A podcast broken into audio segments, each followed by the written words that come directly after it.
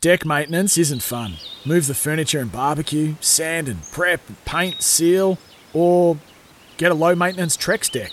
The only colour fade you'll have to deal with is watching the sunset.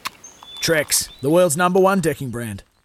I guess the question I'm sure you've been asked countless times. In fact, you've probably asked yourself countless times: is what happened between seasons that may have stopped you from matching and, and surpassing that, that year. So the Kurt Tippett saga clearly didn't help. Your best forward suddenly requests a trade. The club then subsequently to that is fined and stripped of its first two draft picks. Given the player was obviously offered money outside the cap, uh, and then Te- uh, Taylor Walker ends up doing his knee early the next season as well. Um, so you've lost suddenly your two best forwards, Tippett and Tex. And then one of your right hand men in Dean Bailey gets suspended, of course, from the Melbourne team. So oh, you're a second year coach. I think you're still in your 30s at this point. The Yep. world's caving in. It must have been an enormously challenging time for you because everything was going wrong. Yeah, and there's no handbook or textbook that you just go to and look up, you know, chapter four, what Yeah. happens when, when your best two forwards get taken out, uh, what happens when your senior assistant gets suspended by the AFL. So yeah, we had we had a lot of drama at the club, and you know, look, looking back, I I've learned so many things from my time there, and one of them was I tried to just do it all myself. I tried to just I didn't delegate, I didn't you know hand people responsibilities and help you know ask for help. I just tried to make everyone you know we,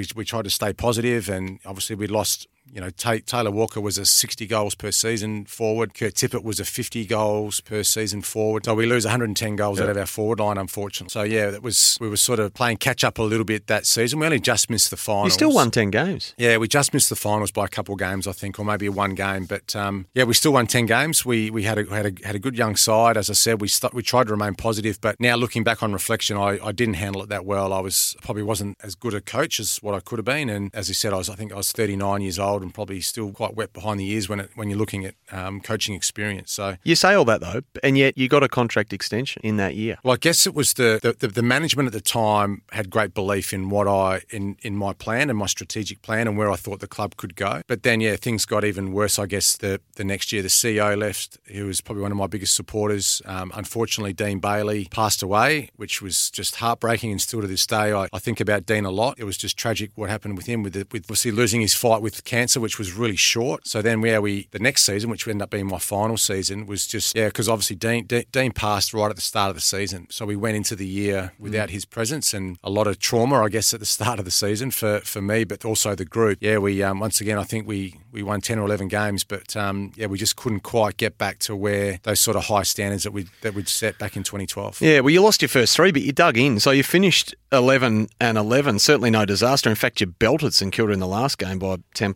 11, 12 goals. And then you're sacked. And you're sacked with two years to run on your contract. So it shocked the footy world enormously. We talked about the shock of being traded without warning. I mean, that would pale into significance with what happened here, I would have Yeah, it was a, it was a really um, weird, strange time because I not that you feel like you're you're you're comfortable in your role, but yeah, because you because I had a three year contract, I, I had that year which was really tough, and then the search was for a new senior assistant for so. Someone with some great football experience, really good footy brain, to come and be my sort of right hand man to sort of help sort of shoulder the load a little bit in the absence of Dean. And Mark Ricciuto was running. So he'd just come in, had he not? Rude just came in as the new footy director, so a bit of change of management. So the CEO had left; they were looking for a new CEO. They changed around a few people on the board, um, and one of the key appointments was was Roo came in as um, as the director of footy. So he was searching for you know more football staff, someone that could sort of coaches that could complement the program. Phil Walsh had never wanted to be a senior coach, but in the industry was valued as as one of the great footy minds. And obviously, Roo interviewed him about coming to work for us with us, but ultimately um, the decision was made that he would come in and be the new senior coach. Even though I had two years to go on my contract, I was I was let go. So it was it was a it was a big shock, and it's something that I just obviously didn't see coming, but um, but had to cop it on the chin and move on. And that's I guess that's the thing. And I was thinking about it. I was still thinking about it a lot, unfortunately. But I was thinking the other day when when when that happens, I think I think when when Rutten lost his job and then Ratten, you just, you just think like those those men, those coaches, you don't get a chance to sort of get in front of the group again and say, "All right, boys, um, thanks for your time. It's been great working with you." you." You sort of just grab your stuff out of your office and you go. Like it's it's really cold. I had the conversation with the chairman, uh, Rob Chapman, who was really good. He said, "You know, um, unfortunately, this is what's happened, and we're going to let you go." So So you said you had to take it on the chin, but but did you? I mean, human instinct would say you'd, you'd rebel against it, or you'd have something to say, or were you just stunned into silence? No, yeah. The next, well, obviously, then a, a media release goes out, and then the next day I come back in and do a press conference.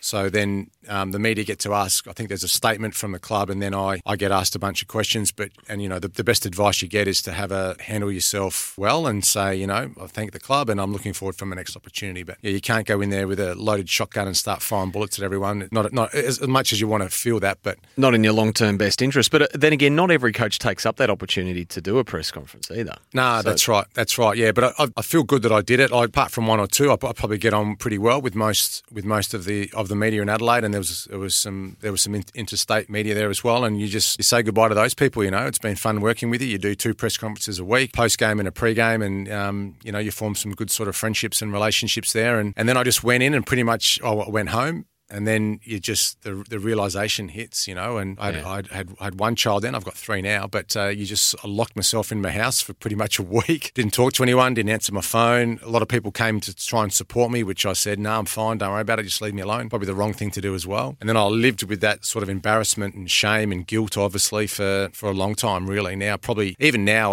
I still say to my wife when I fly into Adelaide, when I, when you land into Adelaide, which is my hometown, but when I when I get out of the airport there, I still feel a bit of a little bit of anxiety. I don't know what it is is. It's an uncomfortable feeling. I just it's probably because it's it's past trauma. It's a moment in my life which I don't want to relive again. I've probably buried so deep. Whenever I'm in Adelaide, and like I said, it's my hometown. All my family still live there. I, I just feel that little bit of anxiety, that little bit of unease when I'm when I'm back home. But the toll that it takes and the price you guys pay. I mean, you, did you speak to anyone about it? Did you did you look to do that, or you? No, I regret. I regret not doing that, Sam. To be honest, and I, um, I now I, I sort of dabble in that space, but I do a little mm. bit of consulting, and um, I speak to a lot of you know athletes, coaches, businessmen, and women who have been through similar things in the on the on similar moments on their journey. Because I've lived it, I know what they're going through, so I can be sympathetic and, and show empathy and potentially work a bit of a process to help get out of it. So, and, that's, and that, that, that's been going really well because yeah. I, mean, I mean, we're all been through moments of disappointment, and unfortunately, with coaching, it's very public. I know a lot of the listeners would have been through times in their lives when they um, just feel like there's just nowhere to go and nowhere to turn sure. and no one to talk to, and there's an embarrassment and shame of asking for help. And it's instinct to probably shut yourself off as well. And men, we're the worst. Men, we're the worst. If someone says, How you going? The your first response is, "Yeah, I'm going good. Yeah, I'm good, thanks." Where in actual fact, you want to say, "Actually, I'm struggling, and I'd love to talk to someone, but I haven't got the courage to do it." Yeah, we're getting better in that area, though, aren't we? But uh, it's interesting because I think the price you guys pay, and girls, and anyone coaching in that yep. public forum is um, takes an enormous toll. Yeah, well, there's, there's, actually a really good book called "The Courage to Be Disliked." I think it's called because that's what coaching is. And you think, oh, "I'm going to love it. I'm going to be all these people are going to. I'm going to teach them how to play footy well. I'm going to win a premiership and all that." But it's mostly your athletes who don't don't like you